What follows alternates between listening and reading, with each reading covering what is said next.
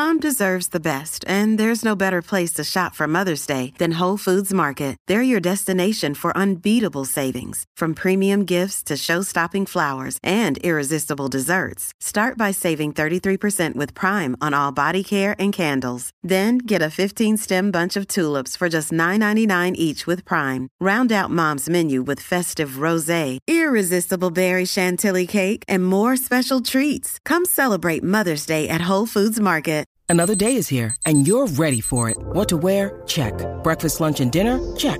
Planning for what's next and how to save for it? That's where Bank of America can help. For your financial to-dos, Bank of America has experts ready to help get you closer to your goals. Get started at one of our local financial centers or 24-7 in our mobile banking app.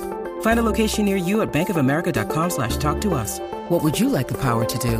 Mobile banking requires downloading the app and is only available for select devices. Message and data rates may apply. Bank of America and a member FDIC.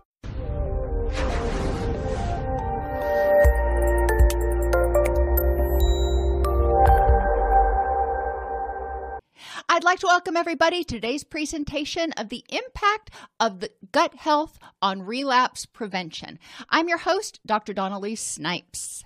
Disclaimer, got to put out there this is for educational purposes only and not intended to replace medical advice. Obviously, we are not prescribers. We are not going to tell people how to modify their gut microbiome, but it's important to um, be aware of the fact that our gut microbiome does potentially impact people's ability to experience the full benefits of recovery. We're going to briefly review the findings from the research identifying the connection between the brain and the gut. When I say briefly, I mean as brief as I could get it because there is a ton of literature out there on Pub, PubMed about the gut brain axis. We're going to differentiate gut health from proper nutrition, identify signs and consequences of poor gut health, explore the bidirectional relationship between the brain and the gut, which is also called the second brain, and identify promising alternative approaches to treating mood and other disorders.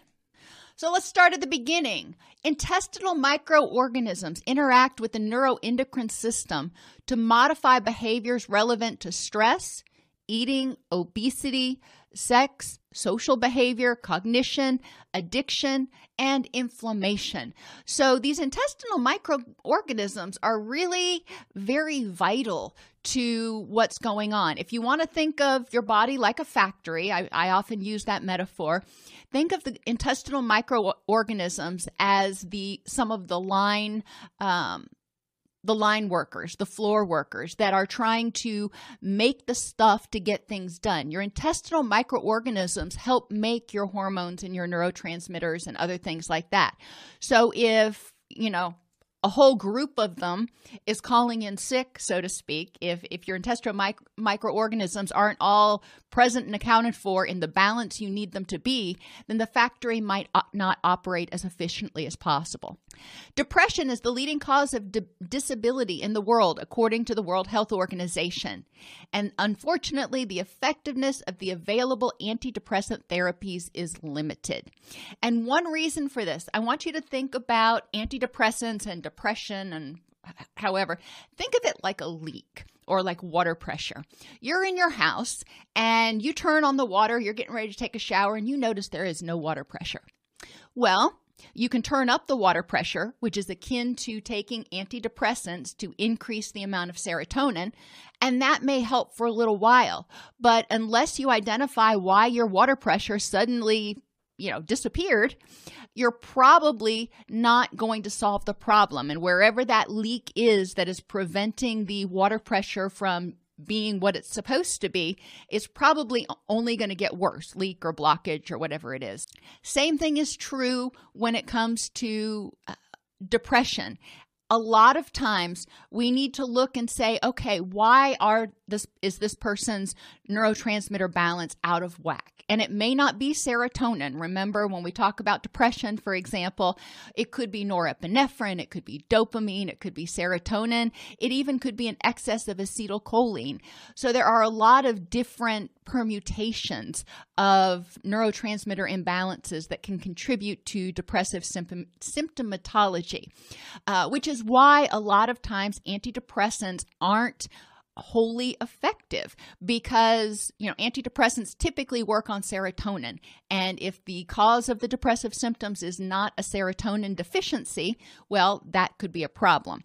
It could also be a, a problem in the serotonin system further down the line where the body's producing plenty of serotonin but it's not getting so we my point is we're starting to recognize that antidepressants really only help about 30% of the population and even for them um, a lot of times it's not uh, what we're doing is, putting a band aid on it. We're going out to the street and turning up the water pressure artificially, and we're not addressing the cause of the low water pressure. We're just kind of doing a workaround.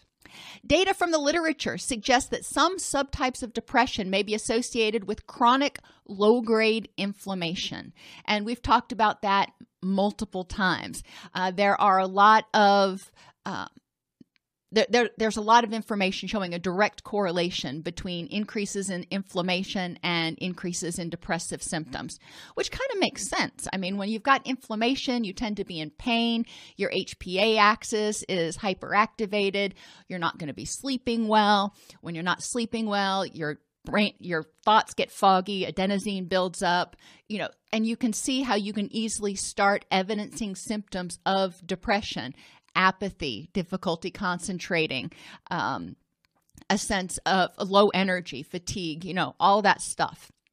Uncovering the role of the intestinal microbiota in the development of the immune system and its bidirectional communication with the brain have led to growing interest on reciprocal interactions between inflammation, microbiota, and depression, as well as other things now. And we'll talk about that in a minute.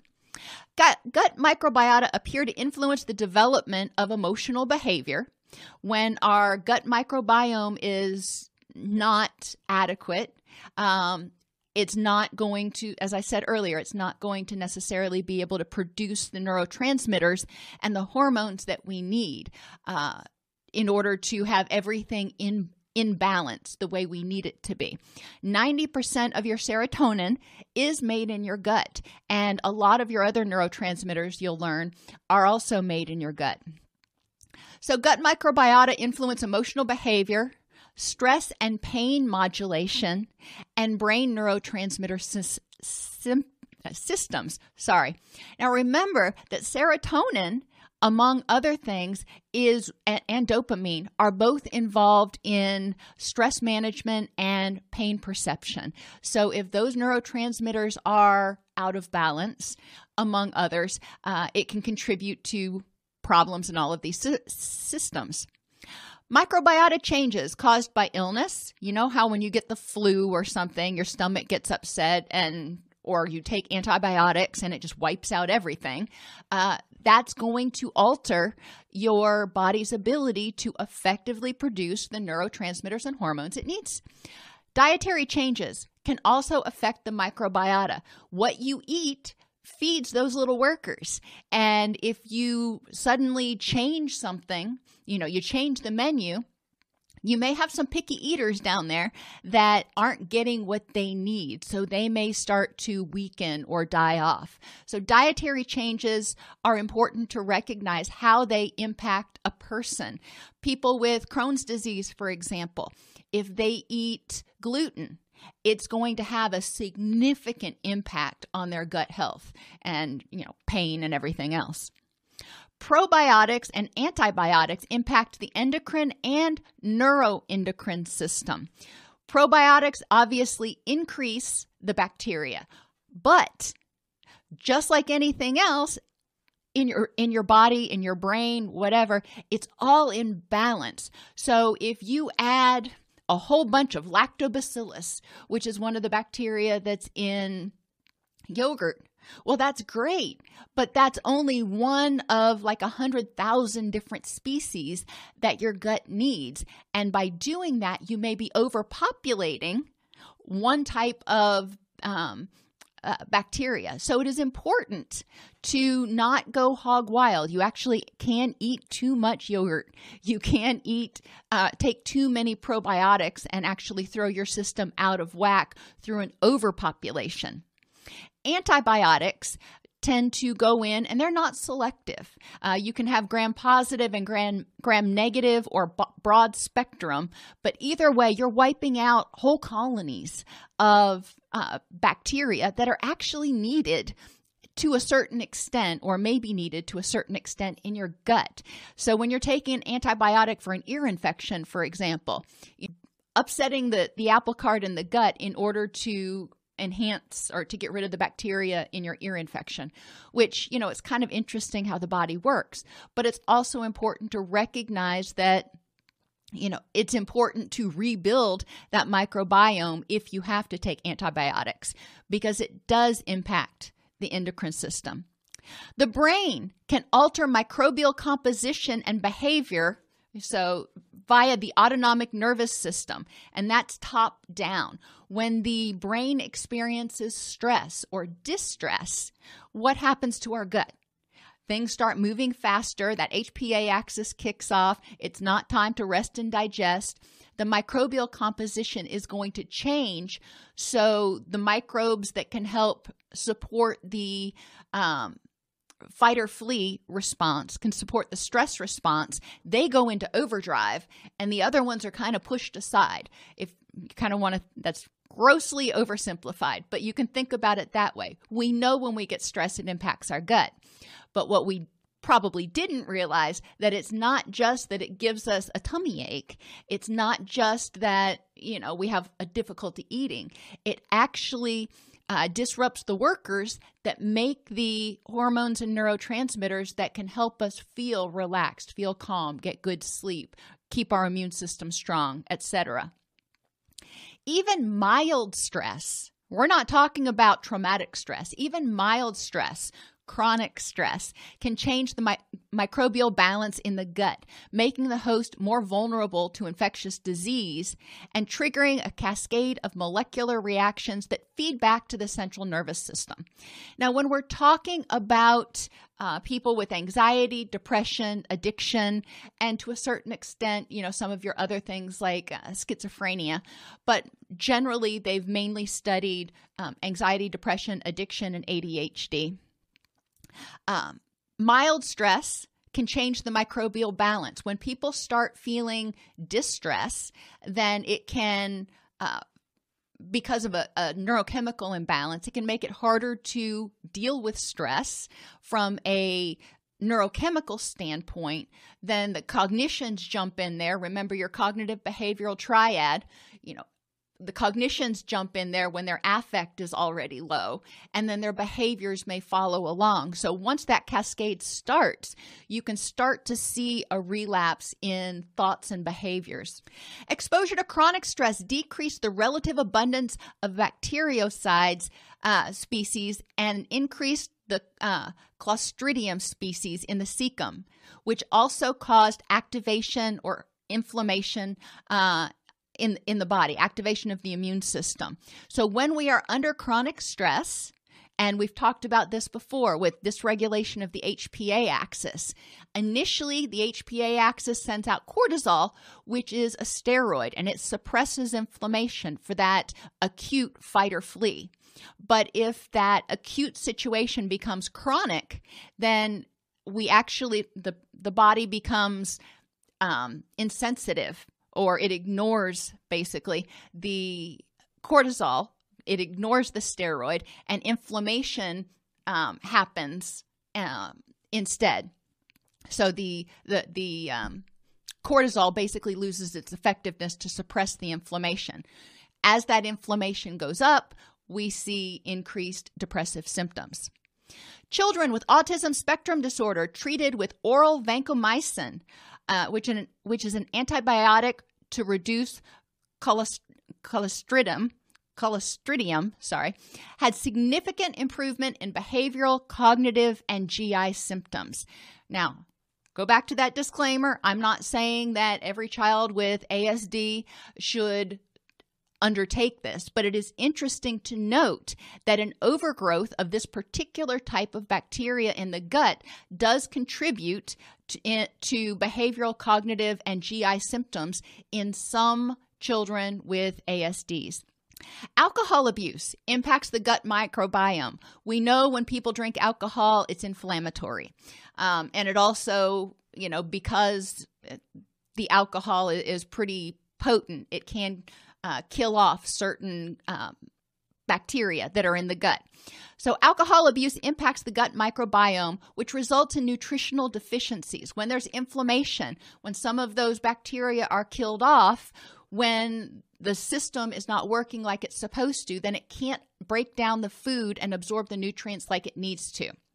So, you know, if you want to you keep with the factory metaphor, think about the the line workers when they're exposed to alcohol, you know, they're all too drunk to do their job. Um, Probiotics increase the intestinal levels of potentially beneficial bacteria, which in people with alcohol abuse improved liver functioning, which is involved in digestion, and demonstrated beneficial psychotropic effects on anxiety and depression.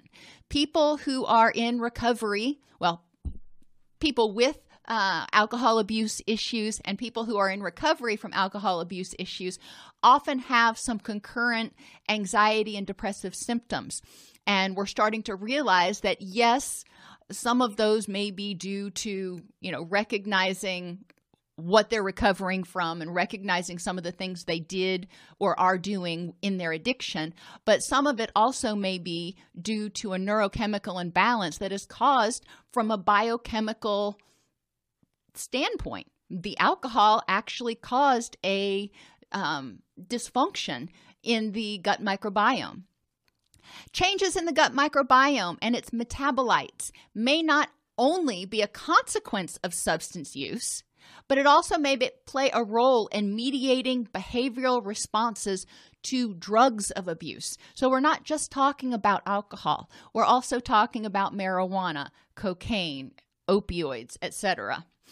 All of those things, anything we ingest goes down to feed the workers.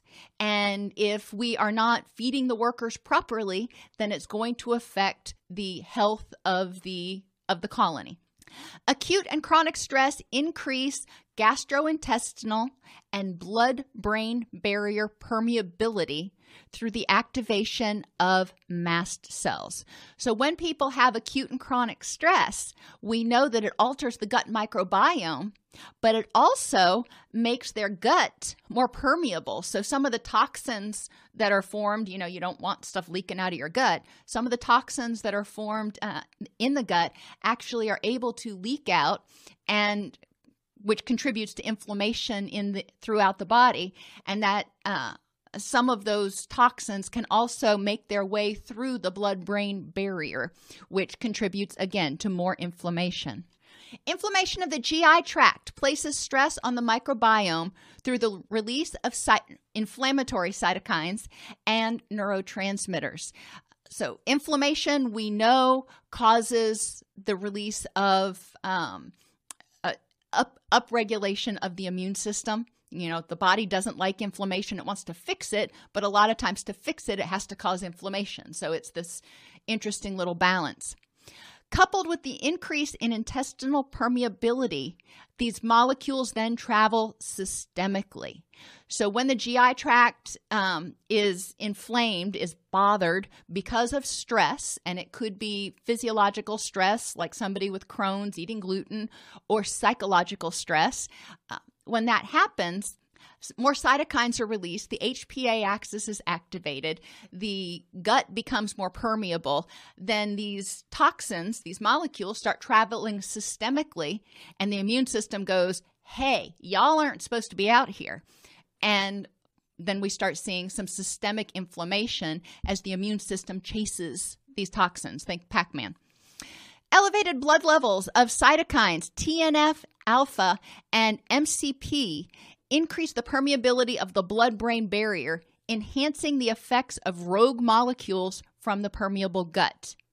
Their release influences brain function, which has been associated with increases in anxiety, depression, and memory loss.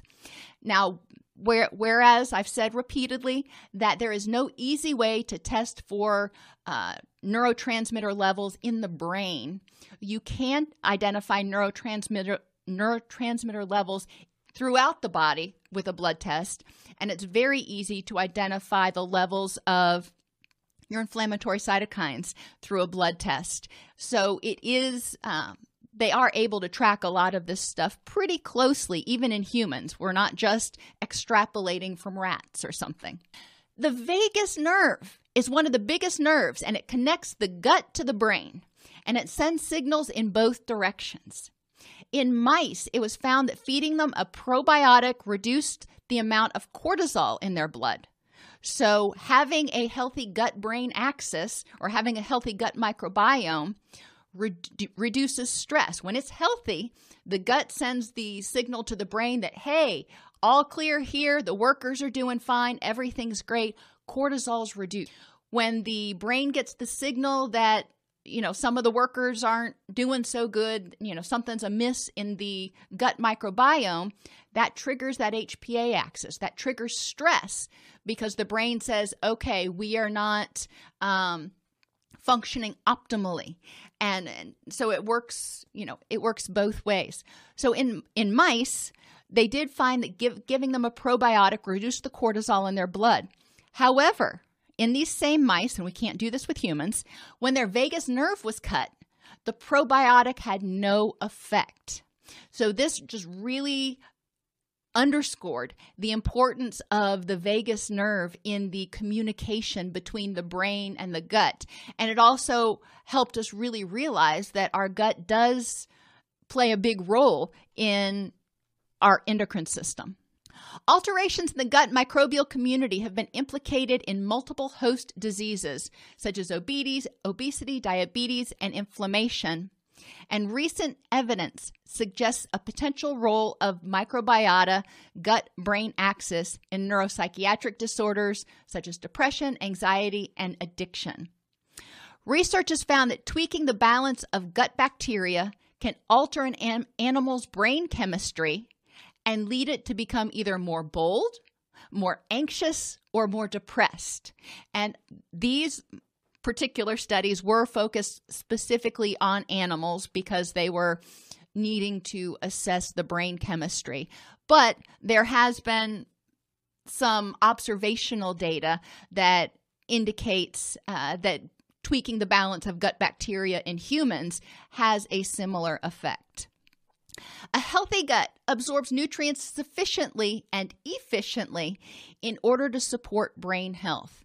Our body takes what we eat, breaks down the nutrients, and uses them to make serotonin, norepinephrine, and um, your gonadal hormones, your thyroid hormones. You know, we need everything that we eat and in the right balance.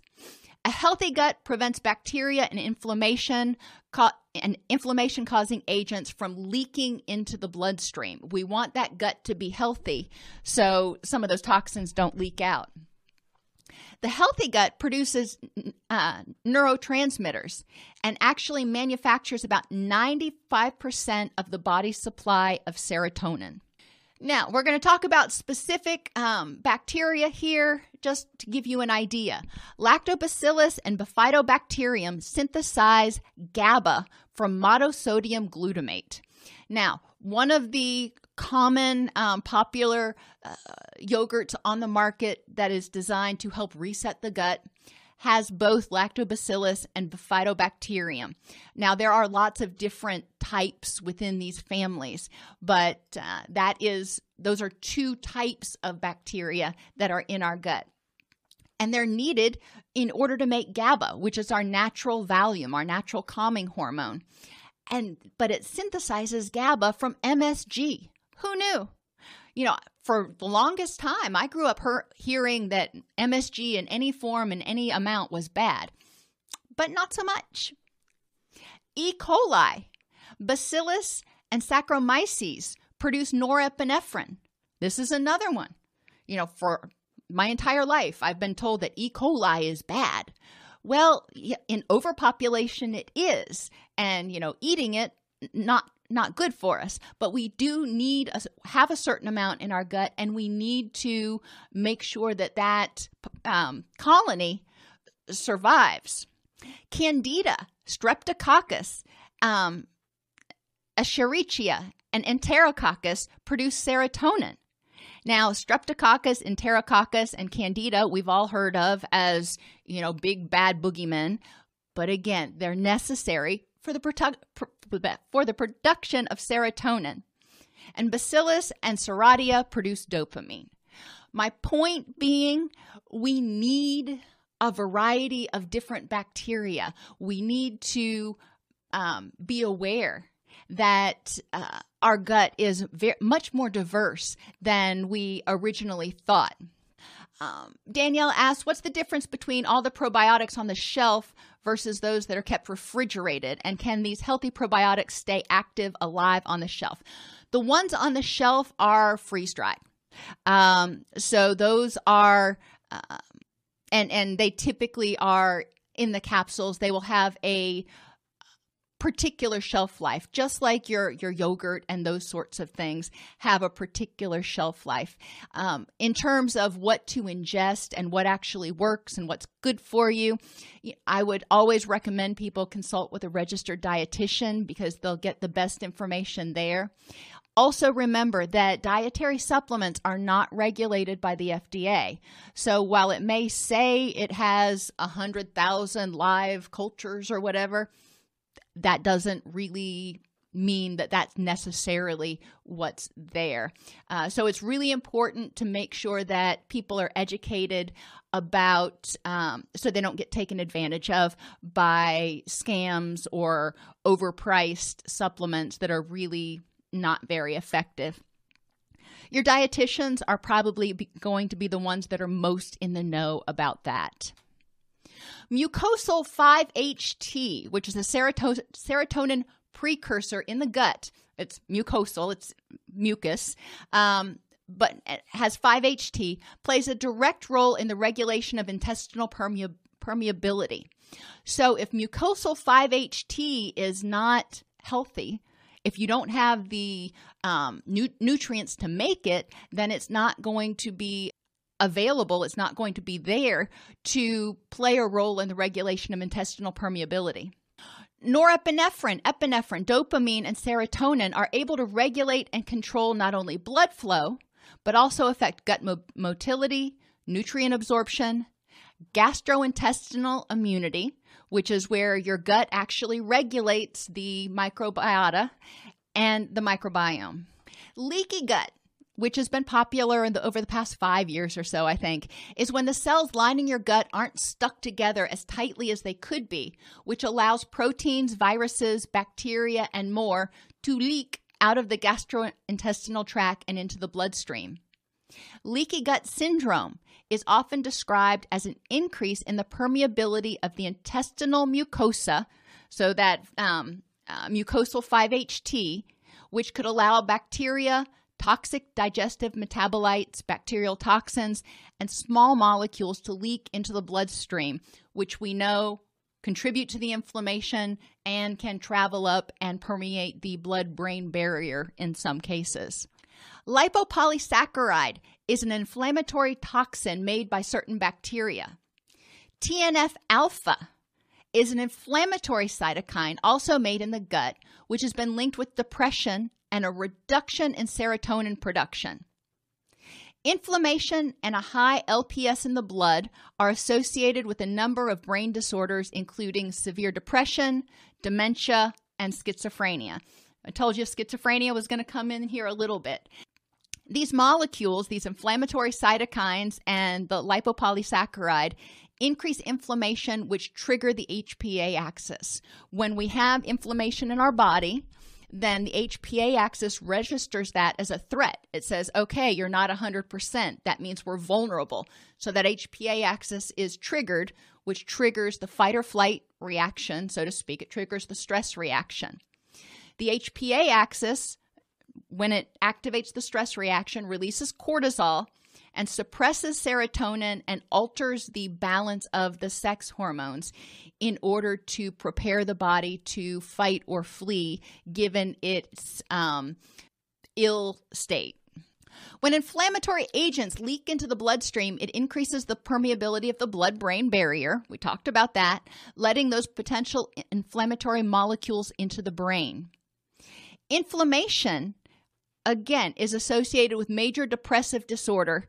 Those with major depressive disorder and a recent suicide attempt had higher levels of gut permeability markers uh, than others. So that's really interesting to note that remember, we were talking at the very beginning about how not only does the gut microbiome impact um, mood because it alters the neurotransmitters, but it also can contribute to alterations in behaviors, including um, the intensity of the depression and the um, propensity for a suicide attempt, according to this article. So let's look at the gut brain connection really quick because a lot of our autoimmune issues are caused by systemic inflammation. They're worsened by stress. Um, so let's look at some of the uh, crosses. And what you'll see are the things that are bolded fatigue, sleep issues, difficulty concentrating, GI disturbances, achiness, pain, and sugar and carb cravings are common to both mood disorders, autoimmune disorders, and leaky gut. Um, you also have, you know, brain fog and memory loss, which also goes over here with difficulty concentrating. We see a lot of overlap as the HPA axis is activated. We have less people have less cognitive flexibility. They're not sleeping as well, so um, adenosine builds up, concentration, memory be, uh, become difficult, um, fatigue when you're not sleeping well, and when your body is desperately fighting 24 7 against inflammation can all be associated. We know that when people are under increased stress, so let's start over here with mood disorders, it can worsen autoimmune issues. And we know, we've already talked about multiple times today, how increased stress is also associated with changes in the gut microbiome that contribute to leaky gut or intestinal permeability. As the gut leaks, it contributes to inflammation, which is going to worsen autoimmune conditions, which is going to worsen mood disorders. So, all of these are almost, if not completely, inextricably intertwined. And it's important that we assess the physiological conditions that may be underscoring the mood issues and the neurotransmitter imbalances in our clients who present with um, mood disorders or addictive behaviors or even autism spectrum disorders and um, ADHD. Remembering that even though it, it's hard to wrap your head around, the gut microbiome affects behavior in addition to mood and health and pain. Interventions. Psychobiotics, which are live organisms, when ingested, may produce health benefits in patients suffering from mood disorders. In, and again, they need to be in the right balance. It needs to be a quality supplement, needs to be checked out with a uh, physician or dietitian. Too many people just, you know, all of a sudden want to jump on Amazon and order the most expensive psychobiotic out there because they think that's suddenly going to replace uh, and, and, make everything all better. And that's just not the case. Um, remembering that a lot of people with addictive disorders or mood disorders or both uh, have cognitions, you know, associated with what's going on, behaviors associated with their presenting issues, as well as neurochemical imbalances. So we really need a three pronged ap- approach, and um, psychobiotics may be part of the treatment plan, but it's not likely going to be the only thing. In a study of 124 healthy volunteers, mean age of 61.8 years, those who consumed a mix of specific psychobiotics exhibited less anxiety and depression. Children with ADHD were substantially improved on either an AFC free diet or by dietary supplementations with polyunsaturated fatty acids, iron, and zinc. Now, those are obviously not uh, psychobiotics, but those are nutrients that go to support the gut microbiome. Nutrition activates hormonal neurotransmitter and signaling pathways in the gut. Even if the person is eating healthfully, If the bacteria are not there to break down the nutrients and make the neurotransmitters, they're going to continue to have mood and behavioral and physical symptoms. In a study of older adults, it was found that healthy nutrition can actually reduce the incidence of depression about 40 to 50%. That's huge. That is absolutely huge. And that is better than what they're finding for the effectiveness of antidepressants. So imagine what would happen if we started using a multi- multimodal approach when people first presented to help them, you know, jumpstart their recovery and, you know, maybe maybe considering a short course of antidepressants to get them jump started, but then also adding in nutrition in there to repair the leak or clear the blockage that's preventing the system from working effectively. And, you know, so when that gets up and running, then they can wean off potentially, uh, may be able to wean off the uh, psychotropics. Obviously, that needs to be combined with cognitive behavioral therapy in people who are already depressed. This study was looking at preventing depression. But if somebody is already depressed, anxious, or dealing with addictive issues, we need to help them address that because no matter how good their nutrition is, if they're still experiencing chronic stress, it their vagus nerve is going to be getting sending the signal to the gut that, you know, things are no bueno out in the world and that's going to alter the gut microbiome for the worse. So we need to address chronic stress, we need to address the cognitions and the behaviors as well as the um, biological components.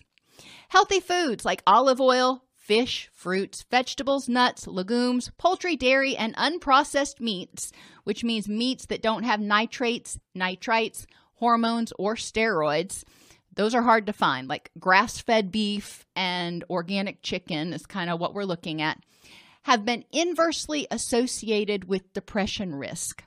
So, helping people consume enough um, omegas in the right balance. Remember, omega 3s are great, but we also need omega 6s and omega 9s, but they need to be in the right balance. Fruits and vegetables have a lot of antioxidants, which will help scour out those free radicals and reduce inflammation. Obviously, they're also filled with the vitamins and minerals we need in order to um, catalyze those neurotransmitters. Nuts, legumes, poultry, dairy, again, provide nutrients uh, in order to support the construction, if you will, of the chemicals if you want to use that neurotransmitters hormones yada yada uh, that we need in order to be happy and healthy. Magnesium, calcium, iron, and zinc are inversely associated with depression, which makes sense because magnesium, calcium, iron, and zinc are all necessary to break down uh, 5-HT into serotonin. So we need those in order to construct serotonin. And, you know, my guess is norepinephrine and some of those others. Chromium leads to a secondary synthesis of serotonin, norepinephrine, and melatonin and have been associated with reductions in depression. Most multivitamins contain chromium. People only need trace amounts of chromium. Um, but I've always, always said when we're talking about recovery, it is so important for people to um, consider downloading a uh, nutrition app, nutrition diary. Um, in order to track what they're eating and figure out you know which nutrients they're getting plenty of and which nutrients they may not be getting enough of vitamin c has been found to have an equivalent effect on with on people as amitriptyline which i thought was kind of interesting um, now vitamin c is water soluble so you megadose on vitamin c you're just going to have expensive urine um, but it is interesting to note that people who have a vitamin C deficiency tend to experience depression.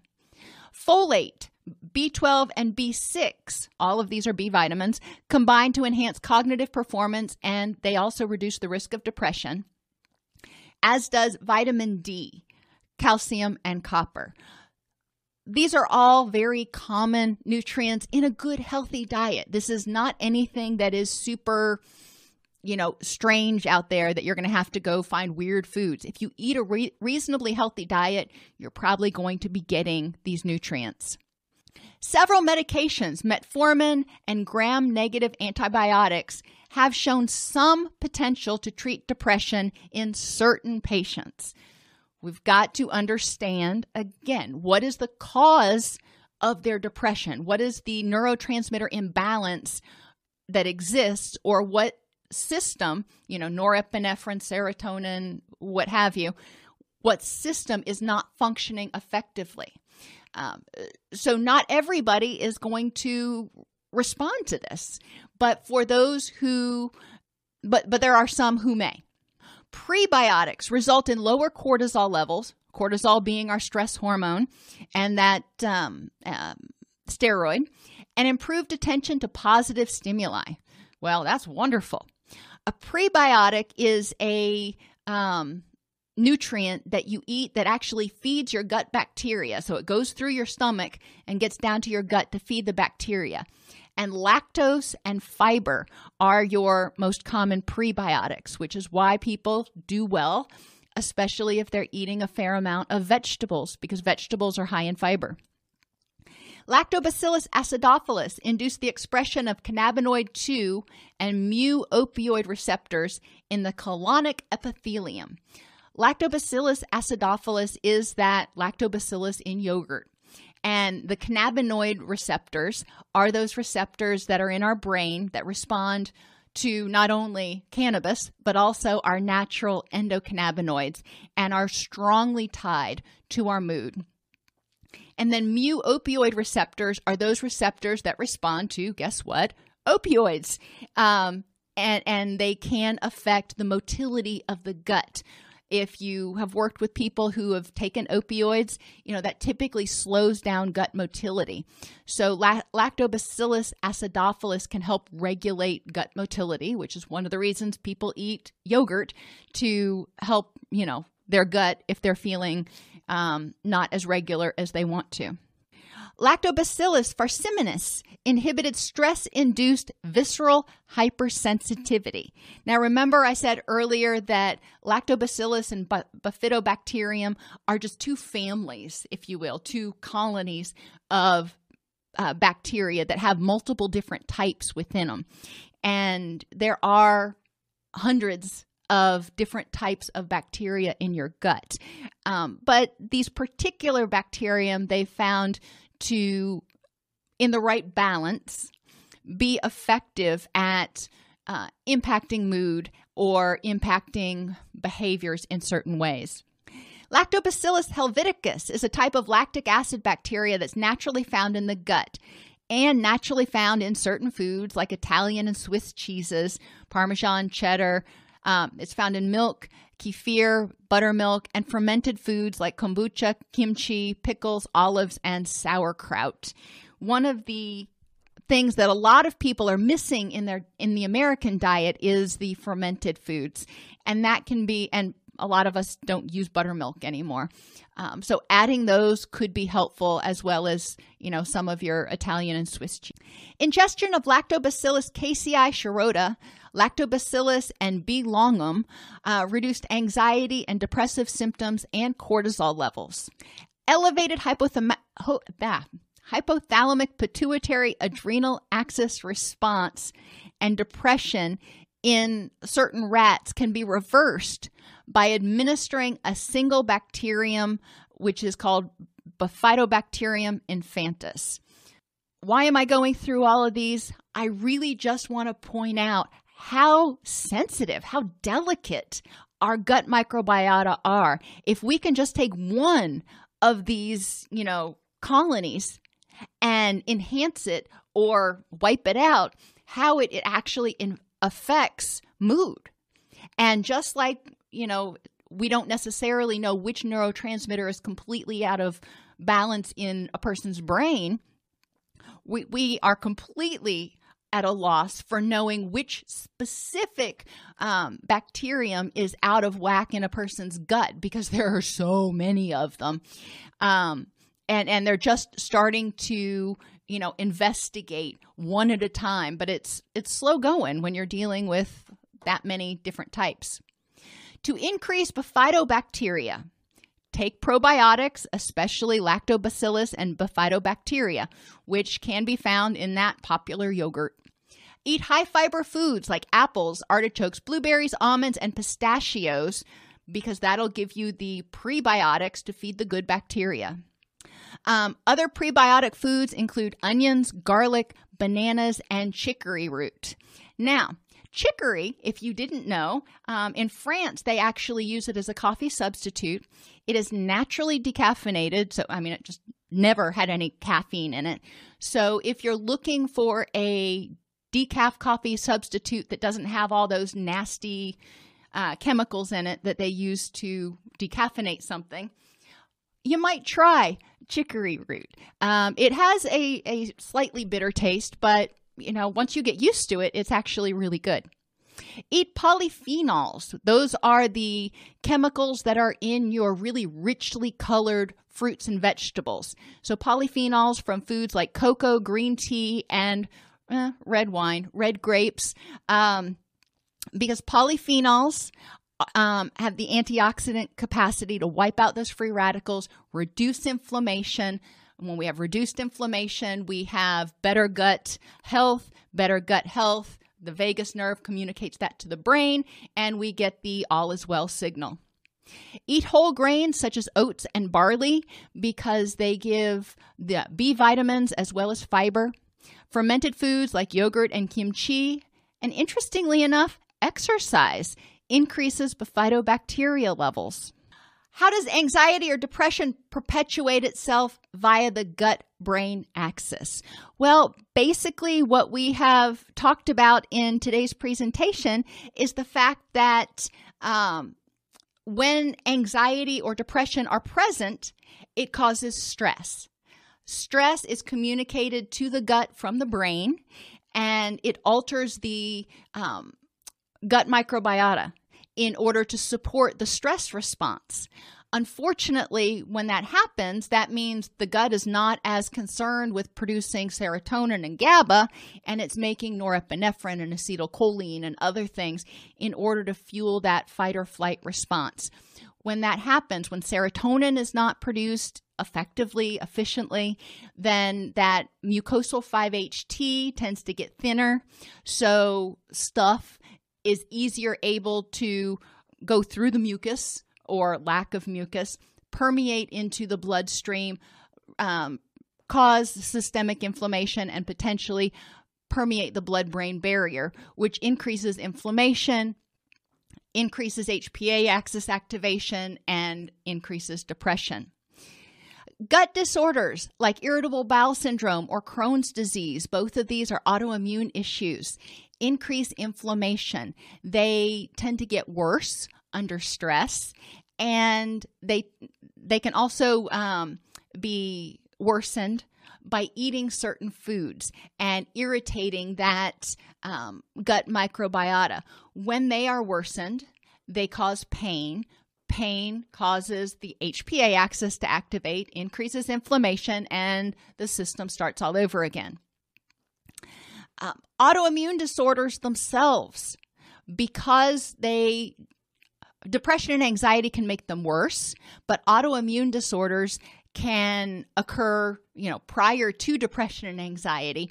But if they cause perpetual um, systemic inflammation, then they have found again, because of the dysregulation of that HPA axis, that they actually start altering the uh, gut microbiome and can actually start causing or contributing to neurotransmitter imbalances and cognitions that can be associated with depression and anxiety.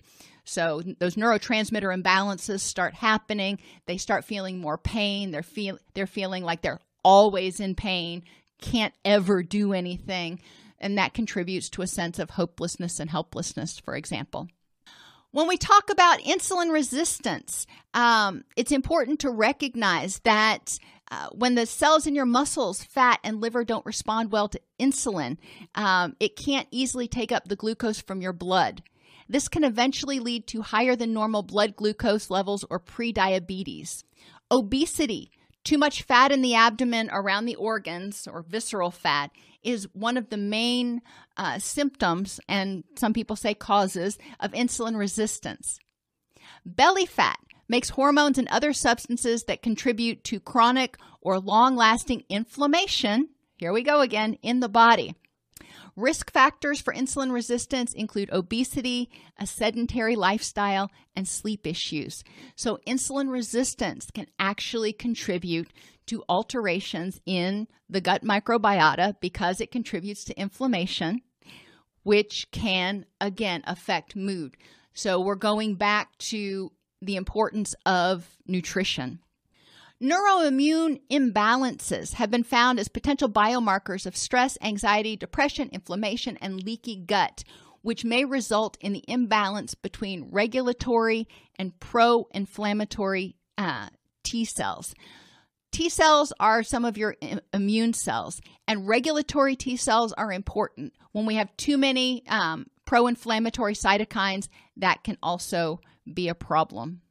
Are there other questions about uh, the relationship between anxiety, depression, addiction, and the gut brain axis? I know we covered a whole lot of stuff, um, but th- the main takeaway is that it is important to educate our clients about the importance of good nutrition, not only to provide the body the building blocks it needs to make the hormones and neurotransmitters and repair all the cells and clear out the um, free radicals that contribute to um, inflammation.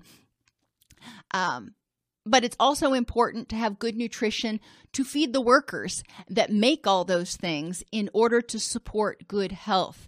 Um, you're you're going to not reap maximal benefits from any sort of treatment for addiction or mood disorders or any sort of mental health issue if your body is not healthy.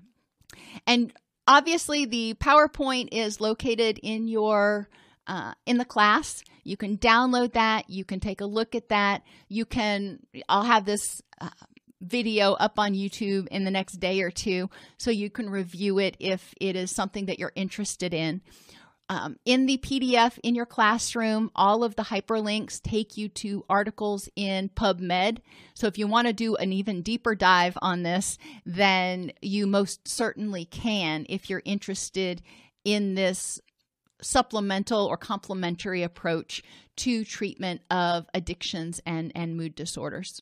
If this podcast helps you help your clients or yourself, please support us by purchasing your CEUs at allceus.com or getting your agency to sponsor an episode. A direct link to the on-demand CEUs for this podcast is at allceus.com slash podcast CEUs.